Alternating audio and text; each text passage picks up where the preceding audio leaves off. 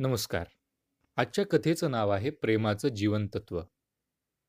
एकदा एक देखणा उमदा तरुण कवी एका महाराणीच्या विश्राम कक्षात कविता सादर करायला आला.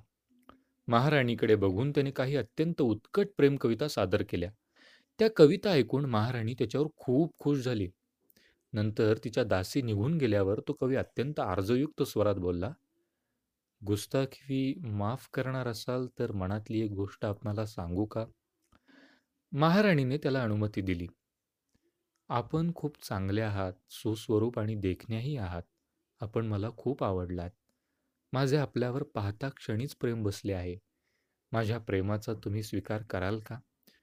बदल्यात तुम्ही माझ्यावर प्रेम केलंच पाहिजे असं काहीही नाही. एखादा स्नेही जसा आपल्याला एखादा गुलाब देतो किंवा एखादा मित्र आपल्याला भेटवस्तू देतो तसे मी माझे प्रेम आपल्याला देऊ इच्छितो. तेही कोणत्या परताव्याशिवाय. आपण माझे प्रेम घ्याल का? कवीने अचानक विचारलेल्या अनपेक्षित प्रश्नाने महाराणी पुरती गोंधळून गेली. काही क्षणात तिने स्वतःला सावरले. आपल्या चेहऱ्यावर प्रसन्न भावानं ती बळेच उतरली पण माझे तर लग्न झालेले आहे. त्या सरशी कवी उत्तरला. त्याने काय फरक पडणार आहे? तुम्हाला फक्त स्वीकार तर करायचा आहे. त्या प्रतिभावंत, तेजस्वी कवीचे ते लाघवी बोलणे ऐकून महाराणी तिच्या नकळत गालात हसली, उत्तरली, मान्य. पण मला मुले आहेत, मुली आहेत आणि त्यांची देखील अपत्य आहेत. आता मी परिपक्व झाले आणि कदाचित मी वयस्कही झाले. महाराणीच्या गालावर पडलेल्या खळीकडे अनासक्त कुतूहलपूर्ण नजरेने बघत कवी बोलला, हसू द्या, त्याने फरक पडत नाही. वयाचे थोडेच बंधन असते. तुमची अपत्य देखील कोणावर तरी प्रेम करत असतील ना? महाराणी बोलल्या, या राज्याच्या महाराजांचेही माझ्यावर प्रेम आहे आणि माझेही त्यांच्यावर प्रेम आहे. मग तुमच्या प्रेमाला मी कसे स्वीकारू? कवीने मंद स्मित करत प्रश्नाला उत्तर दिलं.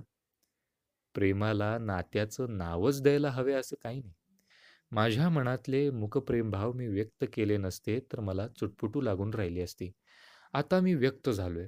कोणा एकावर प्रेम करणे किंवा कोणा एकाने आपल्यावर प्रेम करणे ही भावनाच जगणं श्रेष्ठ करून जाते.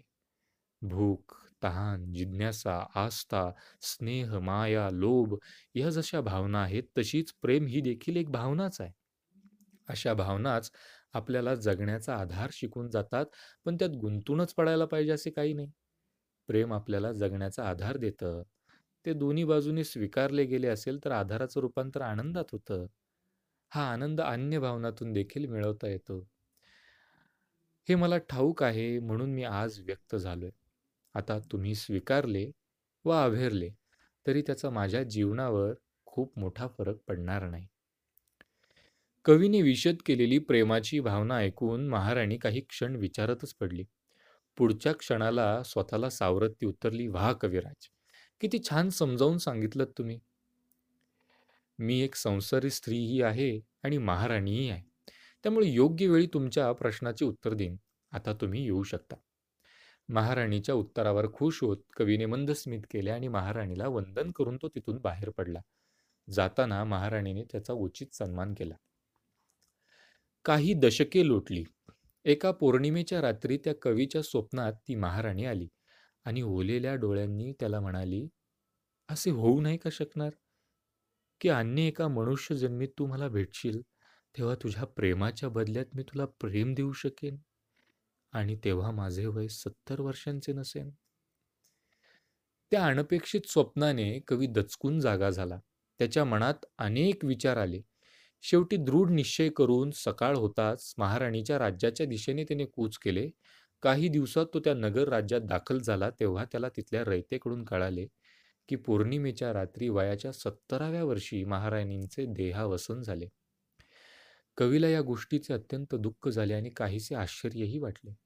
न राहून तो दारा राजदरबारी गेला तेव्हा नव्या राजाने त्याला निकट बोलवले. त्याची वास्तुपुस्त होऊन ओळख लागताच महाराणीने त्याच्यासाठी वीस वर्षापूर्वी लिहून ठेवलेला बंद लिफाफ्यातला एक खलिता त्याच्या स्वाधीन करण्यात आला. त्यानंतर त्याचा सन्मान करून त्याला तिथून विदा केले गेले. घरी परत आल्यावर थकलेल्या कवीने आधाशासारखा तो लिफाफा खोलला. त्यातील खलिता वाचल्यावर त्याला खूप आश्चर्य वाटलं कारण राणीने स्वप्नात येऊन जे सांगितले होते तोच आशय त्या पत्रात उमटला होता. धन्यवाद.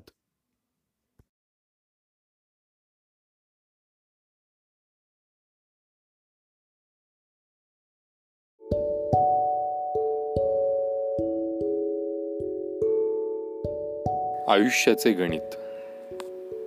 आयुष्य गणिताचा खेळ आहे. आपण काहीतरी एक्स धरून आयुष्याचे गणित सोडवू पाहत असतो. सुखाचे उत्तर मिळवण्यासाठी धडपडत असतो. गणित सोडविण्याच्या धडपडीत कधी आनंदाची बेरीज होते तर कधी दुःखाची वजाबाकी. एक दिवस यशाचा गुणाकारही सापडतो आणि कधी अत्यंत वाईट अशा पराभवाचा भागाकारही वाट्यास येतो. या साऱ्या खेळाशी आपल्या भावना इतक्या दृढ झालेल्या असतात की यातल्या चढ उताराच्या प्रक्रियेत आपण स्वतःला हरून बसतो माणूस म्हणून जगायचे केव्हाच विसरून जातो. आणि या गणिताचे स्वामित्व नकळत पत्करून त्याचे दास होतो. जे आपले कधीच नव्हते ते मिळवण्याची ते धरून बसण्याची धडपड मरमर सुरू राहते. मानवाचा मानव कधी होत नाही होते केवळ एक गणिती प्रक्रिया. उत्तर कधी मिळत नाही गणित वाढत राहते भागाकार गुणाकार बेरीज वजाबाकीच्या खेळात हे केवळ गृहितकाचे एक केवळ क्षुद्र समीकरण आहे. याची पुसटशी जाणीवही आपल्याला राहिलेली नसते. जणू जागेपणी बेशुद्धीची निद्रा.